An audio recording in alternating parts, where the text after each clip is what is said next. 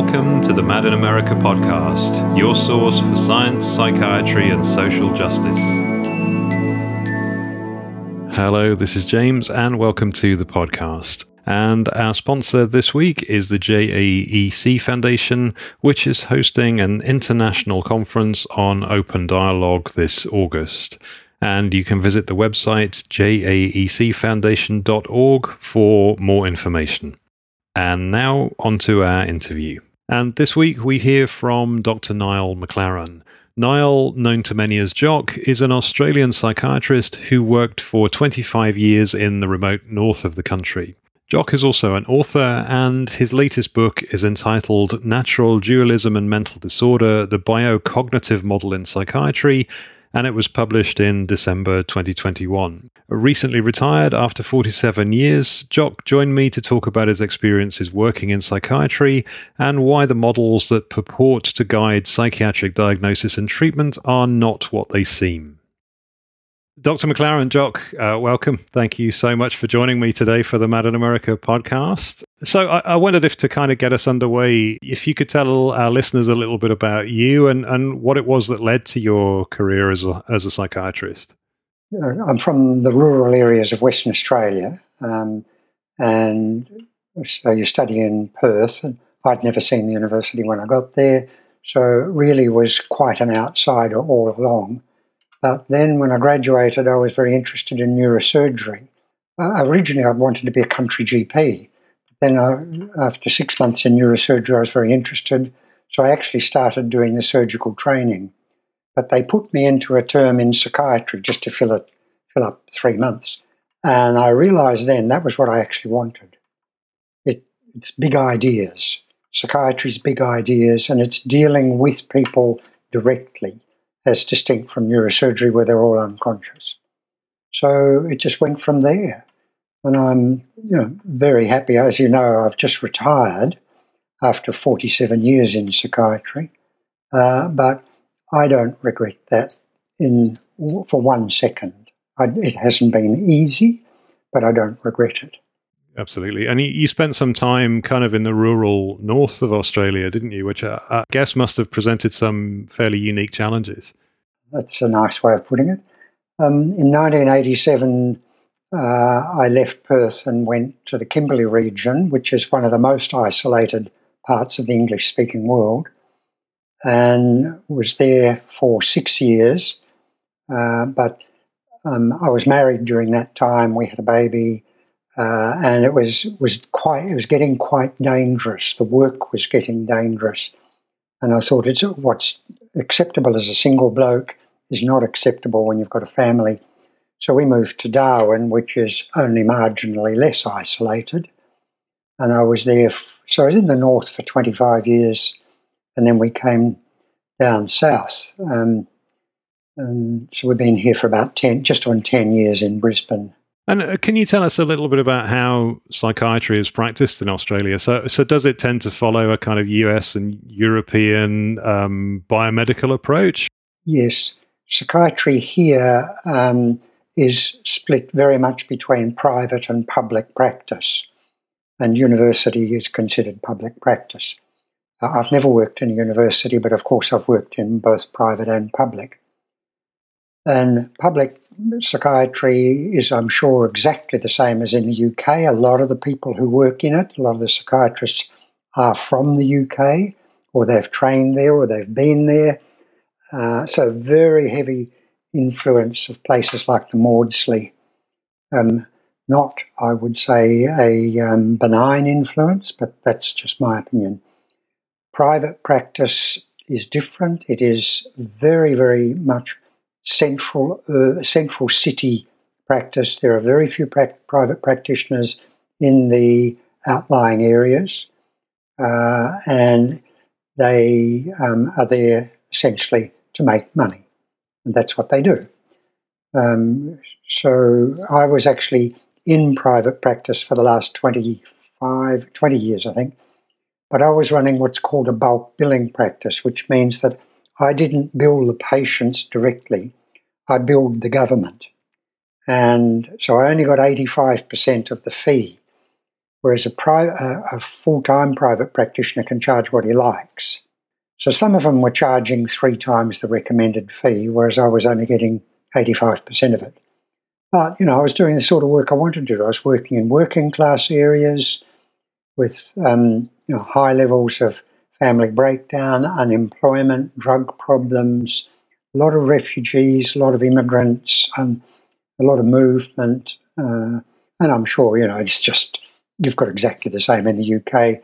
You've got your private practitioners all squelched into one small area, and then you've got this vast wasteland which is unserviced. That's what interested me. And and I wanted to ask Jock, you know, how, how are the needs of Australian First Nations people taken in, into account of if they are in standard practice? Because you know it's important to kind of look at cultural difference, isn't it? So I wondered what your experience was of that. Well, I went to the Kimberley region um, with the express purpose of providing a service on the ground. There had never been anything like it. Uh, so I was there for six years. My job was to stop Aboriginal people being sent down to Perth. And Perth, from where I was, is further than London to Moscow. And the cultural differences for Aboriginals are probably about the same. They're completely different people, they speak different languages. And there was very little understanding of them in the in the mental hospitals. Once they got into the mental hospitals, they just got the standard biological approach, same as they would get in the mental hospitals in the UK or the US.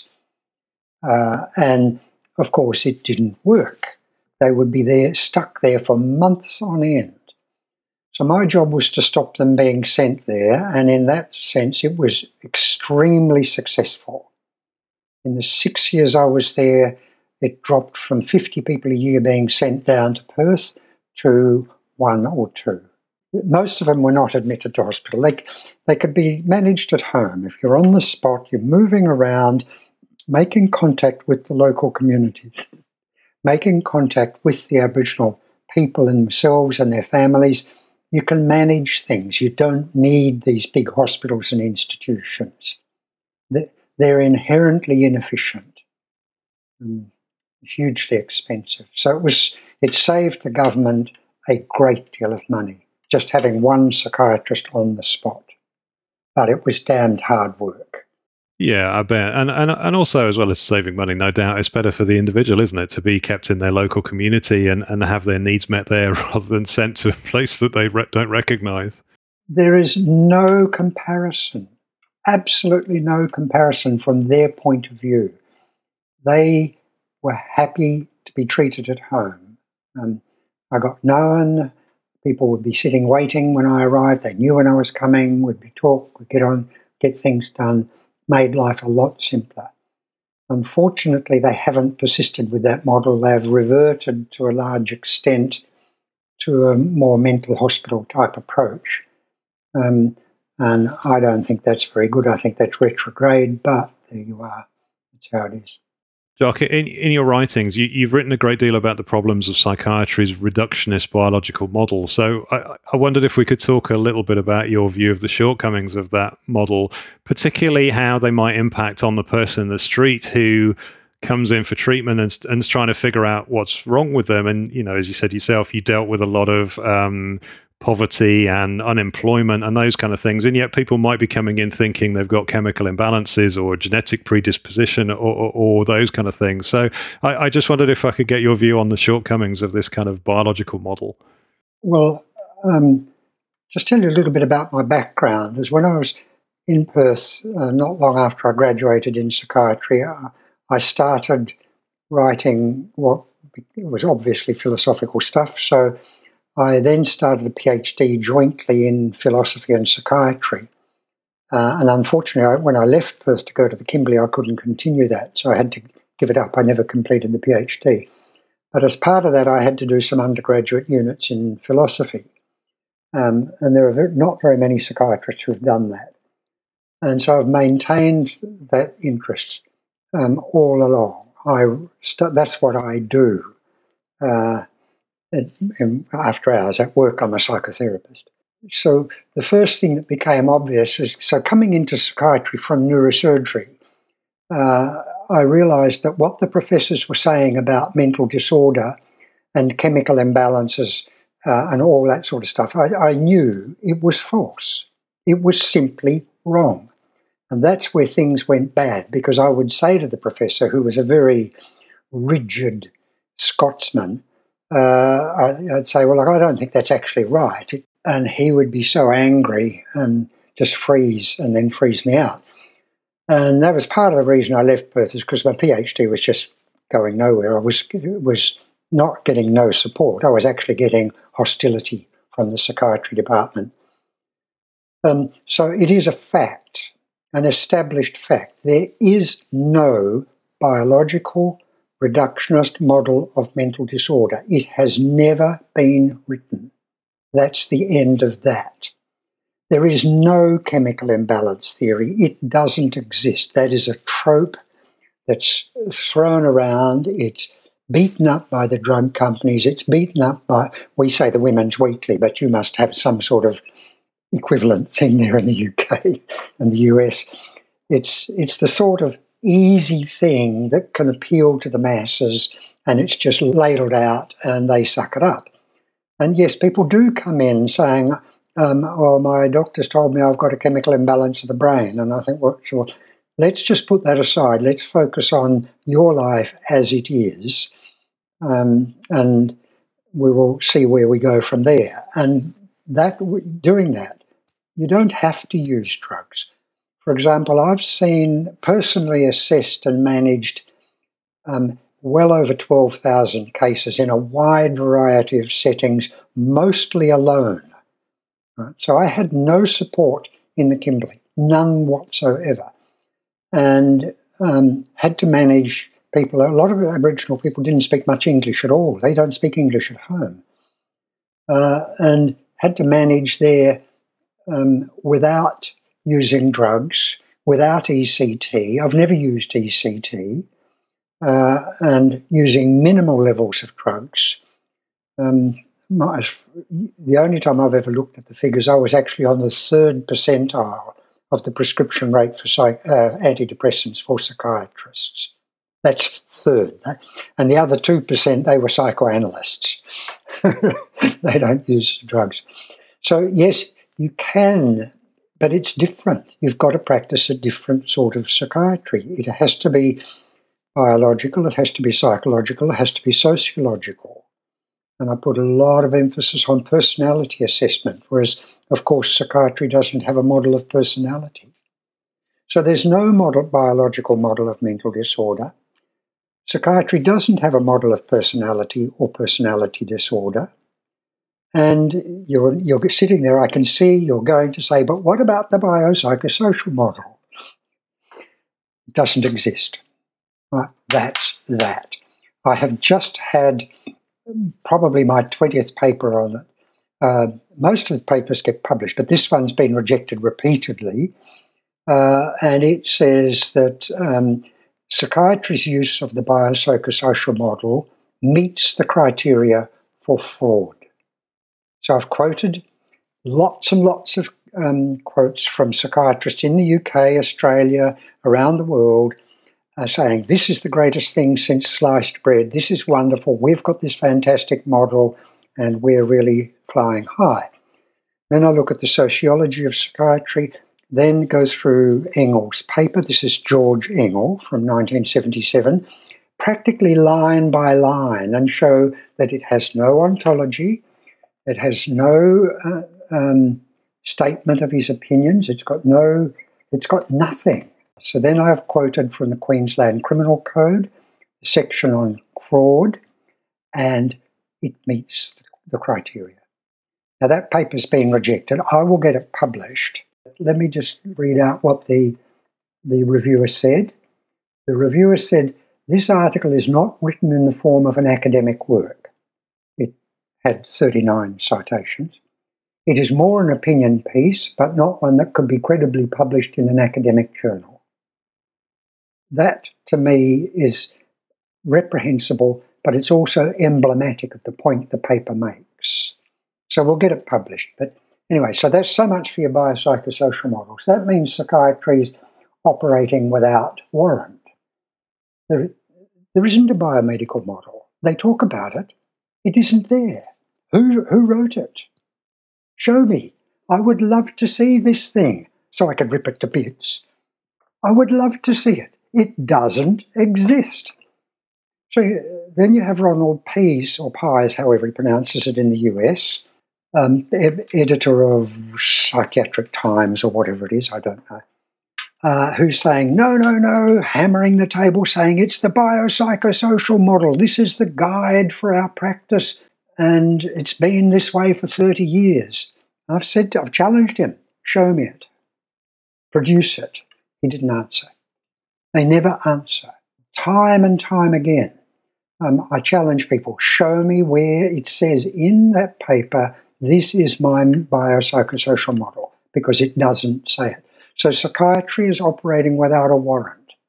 And that is a very, very serious state of affairs. So, so you, so your your view, I think you write in your book, which we'll come on to in a second, that the, the biopsychosocial model is a mirage. It doesn't really exist as a cohesive kind of entity, and maybe similarly to the chemical imbalance, it's there to to palm off difficult questions rather than to be something that people use in everyday practice. It's it's just it's a fig leaf. Um, it's a fig leaf which conceals the fact that psychiatry doesn't have an established, articulated, publicly available model of mental disorder. And it's also a distraction it's hand waving. You know, there's that terrible sense of, oh, don't worry about the details. You know, we'll, we'll sort that out later. You hear this from academics, oh, but that's in the literature. You should be familiar with the literature. Well, actually, I am. And that's why I'm telling you there is no model of mental disorder available to modern psychiatry, and therefore modern psychiatry fails to meet the basic criteria for a science. That's interesting. Thank you. Absolutely. Unequivocal. yeah. So, Jock, turning now to your most recent book, which you, you kindly shared with me, it, it's entitled Natural Dualism and Mental Disorder The Biocognitive Model in Psychiatry. And it was published very recently in, in December 2021. Um, I, I, just wanted to read a little bit. I hope, I hope that's okay. In the book, you write the biocognitive model for psychiatry represents a total break with the past. It is highly developed, far reaching in its scope, firmly based in well established principles from other fields of science, and leads to dramatically different ways of seeing old problems. More to the point, it says practically everything we are doing in psychiatry today is wrong, if not frankly destructive. It offers a new model of treatment that shifts the focus from blind meddling with the brain's function to seeing humans as information users with the capacity to get caught in self sustaining mental traps. However, it also says we are dangerously irrational, which must be taken seriously. While this may be shocking for some, we ignore it at our peril. Now, you know, that's pretty powerful stuff and certainly spoke a great deal to me. So, um, you know, I wondered if you could help by, you know, telling us a little bit about the biocognitive model and, you know, how it differs from the kind of thinking you were talking about, you know, in terms of diagnosis and, you know, brain chemical imbalances and, and that kind of thing. The dominant theme in modern psychiatry is that each mental disorder is unique and or is categorically unique, and that the um, job of the nosology, that's the classification system, is to sort out these discrete entities and then ultimately they will be mapped down onto the genome. And so for each discrete mental entity, there will be a discrete um, error in the genome, which ultimately the goal is there will be a drug for each mental disorder. That's what modern psychiatry is all about. That's what it does. All of that is without warrant. Um, that's all there is to that. Uh, so the biocognitive model, and that's just a name I tack onto it because you've got to have a name, um, starts with the most basic fundamental principle that we're information processors as humans. But we're very complex information processors. We've got these peculiar things called emotions. So that's much more complex than something sitting on your desk that just barks at you. Um, and so we've got to give account for that, but we have to start with the most basic point and build up. Psychiatry goes the other way around. They started with what with the uh, with the clinical impressions and they've gone backwards. They're going backwards all the time and it's not working. So the biocognitive model says that there is no physical cause for mental disorder. Um, psychological account is possible. Here it is. And it can account for all mental disorder. So that mental disorder becomes a psychological phenomenon. Sure, very complicated. I don't say it's simple. If it's simple, we're probably wrong. So, mental disorder is uh, essentially psychological. And that's how it has to be assessed, that's how it has to be understood, and that's how it should be managed. So, giving people brain destabilizing drugs, doing things like giving them ECT, um, implanting things into the brain, filling them with narcotic drugs like ketamine, all that sort of stuff. The old surgery, um, the leucotomies, uh, and I assisted at the last leucotomy in Western Australia. Um, and at the time, I was just a neurosurgery resident. I didn't know. He said, We're doing this, so there we are. Uh, and those things are entirely without warrant. They simply, there's no justification. It doesn't exist. And the problem is that there are so many people um, who are so heavily committed to this idea that you know, it's really you've I don't know it's you're fighting a rearguard action all the time. The, the model isn't meant to be simple. I don't think it's simple, but the concept of self-sustaining anxiety is pretty simple. That we get caught in self-reinforcing, self-sustaining traps of anxiety but we do that in other things too. We get caught in self sustaining traps of aggression. And you can see one going on in the Ukraine right now. So we get caught in self sustaining loops. One of the big one is anxiety. Aggression is another big one. And depression can become a self sustaining loop too. Uh, and that's where it becomes terribly important to understand the person as a person. Why is this person in this position in life right now. And that's the that's the therapist's job is to sort that out. Thank you, Jock. You know, it, it's again, you know, something you wrote in the book spoke to me that you point out early in the book that many of history's great thinkers would probably today receive receive a host of diagnoses. So it made me wonder if if that's part of the issue, can, that we can't tolerate difference anymore, difference of behaviour or difference of thought or difference of culture yeah, there is this tendency to homogenize ourselves, and you just see it. You know, I have this with my kids all the time. You know, why are you listening to that crappy music? why do you wear your cap backwards? Uh, things like that. Why do you homogenize yourselves? Where's the individuality? Um, yeah, so that that's true. Um, you know, a lot of people, a lot of great people were uh, very difficult people like Santiago Ramon y Cajal in Spain was one of my heroes because he was such a difficult person. Um, and yet he achieved at this high, high level. Uh, his father took him out of school because he was such a little, little rat bag. Uh, they had to take him out of school. And then in these days, he'd be put on drugs. That'd be the end of it. So, yeah, there are a lot of um, great people. This is why it's very interesting. So Descartes would have been called, and Descartes, another person, another writer whom I rate very highly, he w- would have been labelled as autistic. Um, and lots of them, so many of them. But yeah, I don't know what's happened to us. We fear, we fear individuality. I think it's fair to say you, you, take the view that more psychiatric treatment has led to worse outcomes overall, which, you know, seems like a pretty damning assessment. But, you know, we see long term outcomes so little discussed in the literature, don't we? So, you know, I wondered is there evidence that we can draw on that this is commonly the case? Well, if, if you want that, just look at Thomas Insel, um, the uh, former director of the National Institute of Mental Health. He was there for 13 years and in 2015, he gave an interview after he'd left that job, and he said, um, "We haven't budged the needle at all. We've He said, I've spent $20 billion on research. We got lots of cool papers published by cool scientists, and we haven't budged the needle for the mentally disordered one iota. I mean, who, what else do you want? That's a good enough authority, isn't it? Yeah, and you're right, and uh, he's confirmed that again in his recent book, yeah. hasn't he? Which um, Bob Whitaker put a, an article on Mad in America about, and again, it, it it it does talk a lot about that, but it doesn't really talk very much about long term outcomes for people. And surely that's the measure of this our success at helping people with mental health struggles is do they go on to live long, meaningful lives, and that isn't really discussed.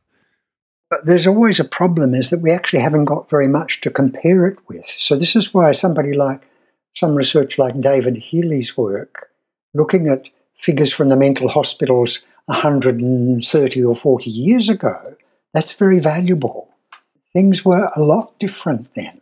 I can remember people did not come in and out, in and out like they do now. They were not, you did not see people on six, eight, ten different psychiatric drugs.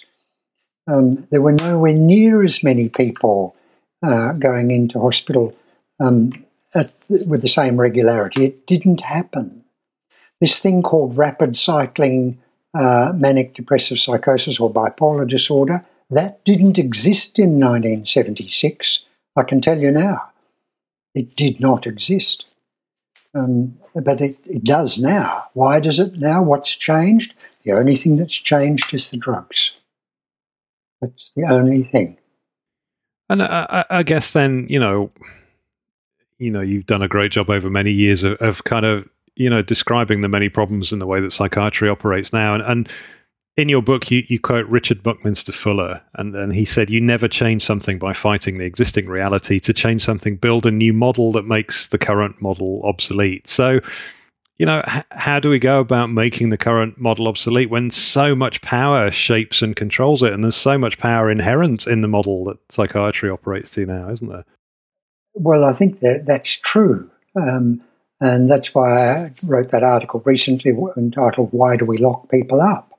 Uh, there's no justification. It's just the way it's always been done. Why do psychiatrists have this immense civil power to lock people up, to deprive them of practically the whole of their human rights on hearsay evidence? Um, where does this power come from? Why is it there? Uh, and what's the justification? There is no justification. There is no model of mental disorder. This is a fabrication, and it's necessary to expose it. You know, but I've been knocking politely on the door for the, for decades. You get absolutely nowhere. So that's why I think it's important to say, look, here are, here is this biopsychosocial model. This is you you say this is what he actually wrote here's the law on fraud. Why is this not fraud? Why are you people not conducting a fraudulent enterprise? You must justify it. So, Jock, I, am sure that you've you must have thought about this. You know, if, if you if you had the power to make change in the way that we react and respond to people suffering all kinds of mental distress, you know, what what what's the biggest change that we could make that would dramatically reduce the number of people exposed to harm, uh, either through the use of drugs or, or the use of ECT, or you know, or even helping them believe that there's something disordered in their brain when that probably isn't the case. You know, what could we do to make things different? Do you think? The first thing is for psychiatry to accept that it does not have a model of mental disorder. Stop touting this chemical imbalance of the brain. Stop spouting things like a medical model or a biomedical model. Stop saying that um, basic research, brain research will tell us all we need to know about mental disorder. Stop saying there's a thing called a psychosocial, biopsychosocial model and accept there is no model and psychiatry really needs to go back to square one and start. As it happens, I have a model. I've put it there. You can, you can have a look at that. You may not agree, but at least let's start talking seriously instead of all sitting around saying, yes, yes, yes, we've got a model, haven't we? Uh, yes, yes, we most certainly do, yes. And there is no model. It doesn't exist. It's a fraud. It's as simple as that. Does psychology or psychotherapy need a model to adhere to, do you think? Yes, you have to have a model that tells you what you're allowed to do and what you're not allowed to do. Otherwise, we end up out there with this uh, ritual satanic abuse, alien abduction, multiple personality, blah blah blah. Right? You must you must have a demarcation criterion separating valid science from fanciful nonsense, and that's terribly important. The history of psychiatry really is a history of fanciful nonsense. I don't know why I do this to myself, but I'm reading Andrew Scull's book at the moment. Then there's Anne Harrington's book, Mind Fixers. I mean, the information is all there. All we've got to do is convince people read this, but psychiatrists won't read that. They talk. They only talk to each other. They don't talk to anybody else, and they exclude critics. And I think a lot of that goes back to Thomas Szasz, who um, really was went too far, in my view, to say that there's no such thing as mental disorder. That is, and he's, quoted in in one of his books. He says soldiers um, who complain of mental symptoms are just trying to evade their duty. That is such a brutal, brutal thing to say about a person with a post-traumatic state. Thomas Szasz fed mainstream psychiatry the reason to avoid critics and they've been doing it ever since. Psychiatrists have got to get out of their echo chamber and start accepting criticism. And do, do you think there's much chance of that actually happening? I mean, obviously, I'm aware myself of you know there's there's quite a healthy critical psychiatry movement in the UK, and, and there has been for some time. You know, I, I, see more and more people speaking out, more and more books being written on this, but yet academic psychiatry feels quite remote and entrenched. So, you know, w- will they change? Do you think? I think it, I think it will collapse. When people like Thomas um, say, "We promised you that basic research would answer all questions about mental disorder with no questions unanswered," that was essentially what they promised in the 1980s and 1990s. Um, these drugs, they said, are safe, they are effective, uh, they have minimal side effects. You are silly not to take them. It now turns out that that is all false. And eventually it will collapse. It will collapse. That's all there is to it. I would like to be alive to see it. That's all. One thing that troubles me, you know, a lot of things annoy me, but this troubles me is what is being done to medical students and trainees in psychiatry. And essentially, they are being brainwashed. They're being fed a line which has no justification. And I've asked medical students this quite a number of times. On your first lecture in psychiatry, when the professor walked in and said, Welcome to psychiatry, what was the model of mental disorder that he gave that he gave you? And they have always said he didn't.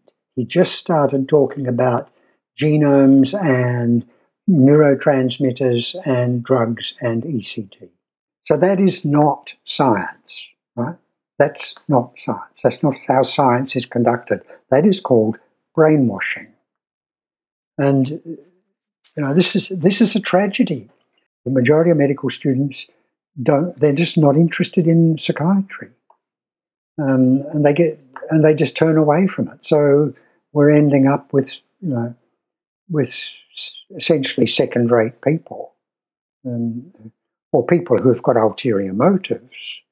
Somebody very bright might go into psychiatry, but he's got his eye on an academic career. That's, that's what he's got mapped out. Others go into psychiatry because they recognise, well, this is an easy way to make heaps of money. And I, you know, these are very bad justifications. So yeah, I think uh, the way medical students are indoctrinated is reprehensible. When you go in, you, you they should say to the students, Today we're going to talk about mental disorder. Question number one Is there such a thing? You see, and you'd start at that point. Um, unfortunately, Thomas Szasz muddied those waters rather badly. Uh, but yeah, there is. Mental disorder is a real thing. Ask anybody who suffers. Ask sufferers. Soldiers um, and civilians these days who are caught in war or tragedies or bushfires or floods, as we've had here, um, yeah, they suffer. And they suffer for, in the long term. So it's real. And I, am guessing that, you know, part of that indoctrination is the, the blame can be placed with the pharmaceutical manufacturers, can't it? Because I, am you know, we've heard from previous interviews that they uh, you know, influence the way that textbooks are written, and you know, they influence the way that medical students are taught. So it's it's kind of a self perpetuating thing, isn't it? Yeah, what the soldiers call a self licking ice cream. Yeah, so it's the psychiatrists want the drug, um, the drug money, and the drug companies want the psychiatrists to endorse their product, and so this just becomes a very cozy little echo chamber, and uh, there's nothing original allowed in it. Nothing, nothing is allowed to threaten the status quo. So that's why, you know, uh, an institution as it is now, like MAD in America, uh, is very important because it is present- presenting alternative views, critical views, to a public which is being deprived of those views. Thank you, Jock. It's, you know, because of people like you that MAD in America can have those kind of discussions. All right. Thank you very much. Well, I just want to thank Jock so much for taking the time to join us. As a reminder, his latest book, published in December 2021, is entitled Natural Dualism and Mental Disorder The Biocognitive Model in Psychiatry, and it's well worth your time. So, thank you so much for joining us, and until next time, take care. Thank you for listening to the Mad in America podcast. Visit madinamerica.com for more news, views, and updates.